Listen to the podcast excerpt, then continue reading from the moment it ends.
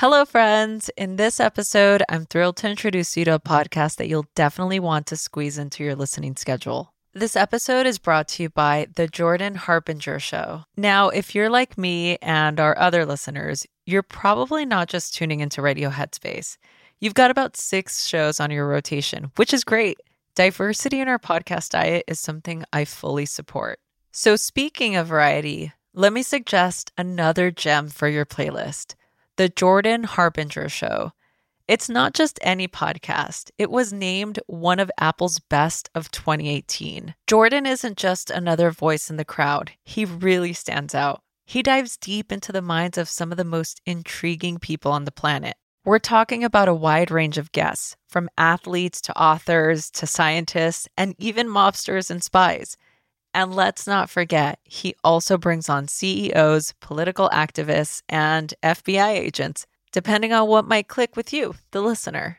Jordan has this unique knack for coaxing his guests to open up and share stories and insights that you won't hear anywhere else. Each episode is packed with strategic wisdom that's meant to help you think more critically and navigate today's complex world more effectively. And it's not just the content that's top-notch. Jordan's Feedback Friday segment is particularly relatable. He tackles real listener dilemmas, everything from navigating tricky family dynamics to enhancing your career and personal relationships.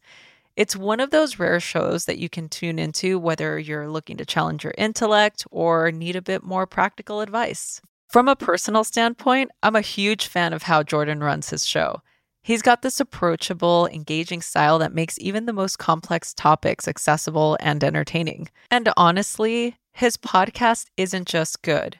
It's a must listen. So why not add the Jordan Harbinger Show to your podcast rotation? With never a dull moment, it's incredibly engaging and always interesting. Just search for the Jordan Harbinger Show. That's H A R B as in boy, I N as in Nancy, G E R on Apple Podcasts, Spotify, or wherever you get your podcasts. And remember, friends, supporting my sponsors helps keep this show alive and kicking. If you give Jordan's show a try after this recommendation, it helps us continue to bring you great content. Show some love for the Jordan Harbinger Show by searching for it. Remember, that's H A R B as in boy, I N as in Nancy, G E R on your favorite podcast platform. Hey there, folks, it's Robin, and I'm popping in to talk to you about clean water because I'm going to be honest, I've been worrying about the contaminants in our tap water, and I knew I had to find a solution, you know, something reliable and effective. And that's when I discovered AquaTru, and it's been a game changer for my family. AquaTru's purifiers, they're basically like superheroes for your water, using a four-stage reverse osmosis process to tackle even the toughest contaminants. With P F A S, you know, those pesky forever chemicals making their way into nearly half of U S tap water, it is a relief to know that AquaTru is certified to just kick them to the curb. Plus, their range of purifiers fits every home, from countertop setups to under-sink options. They've even got a Wi-Fi connected model for the tech-savvy among us. And let's talk about those filters, okay? Long-lasting and affordable. They are a dream come true. There's no more like swapping them out every few months. AquaTru's filters go the distance and last up to two years. Since switching to AquaTru, I have noticed a huge difference. The water tastes cleaner, it's fresher, and the best part, I no longer have to worry about what's lurking in my tap water. Even my kids are drinking more water because of the ease of the countertop setup. AquaTru comes with a thirty-day money-back guarantee and even makes a great gift. Today, our listeners are going to receive twenty percent off any AquaTru purifier. Just go to aqua tru dot com, that's A Q U A T R U dot com, and you're going to enter the code HEADSPACE at checkout.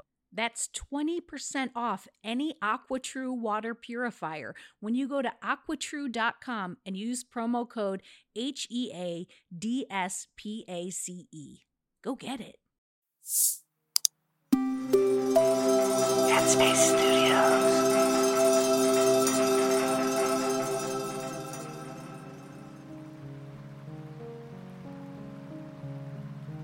Hey everyone, Doctor Maya Shankar here. Welcome to Radio Headspace and to Wednesday. Today we're going to talk about how we can forge a new path when obstacles get in our way.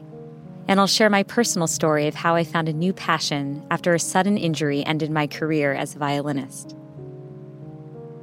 I learned a really valuable lesson from my mom about how to try to make opportunities happen when they're not handed to you on a silver platter.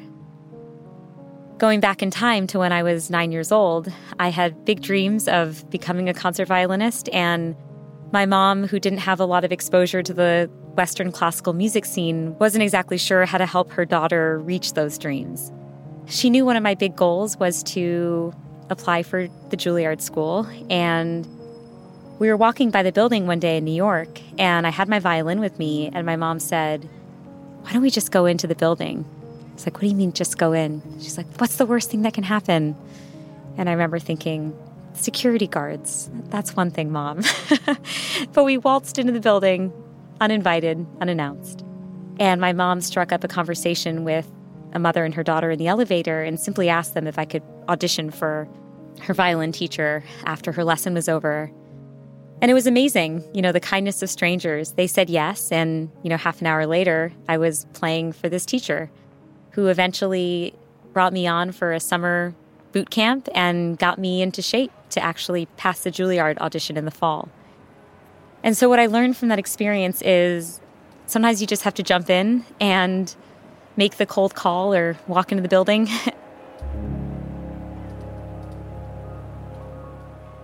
Years later, I had a sudden hand injury, after which doctors told me I could never play the violin again.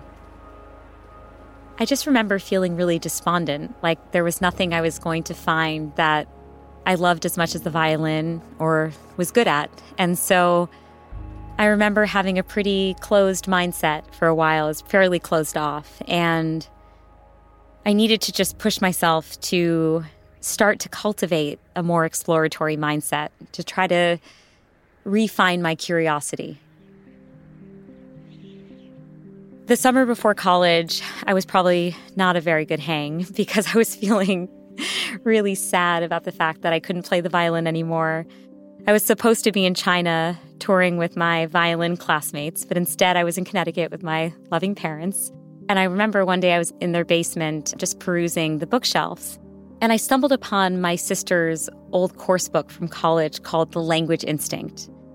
And I just felt completely in awe of the human brain in that moment, because I'd always taken for granted some of these abilities. And when the curtain was pulled back and I learned just how complex the architecture is, I just remember thinking, wow, if this is what's behind language, what's behind other complex human experiences like falling in love or making a really tough decision or doing a complex math problem. I mean, I just I just felt so blown away, and I was so eager to learn more.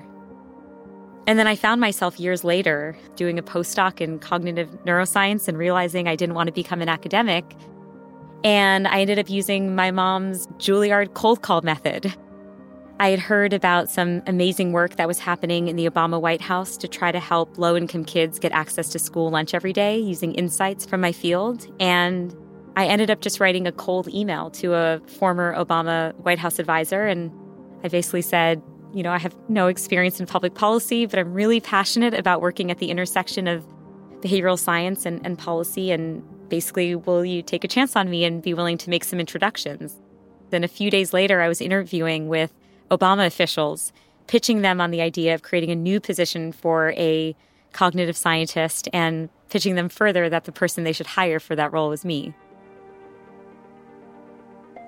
So I think one piece of advice I would give to listeners is to try to have a kind of fearlessness as you test out different paths your life could take. I mean, I had no idea whether I could even survive in a public policy environment, but you won't know unless you try. And so I'm so grateful that I had internalized my mom's approach and was at least given a shot. All right, that's it for today. Next time, we'll talk about building new habits into our lives. I'll share some thoughts on why it can be so hard to form new habits and some strategies we can use to stick with them. Thanks for listening, and I'll see you soon.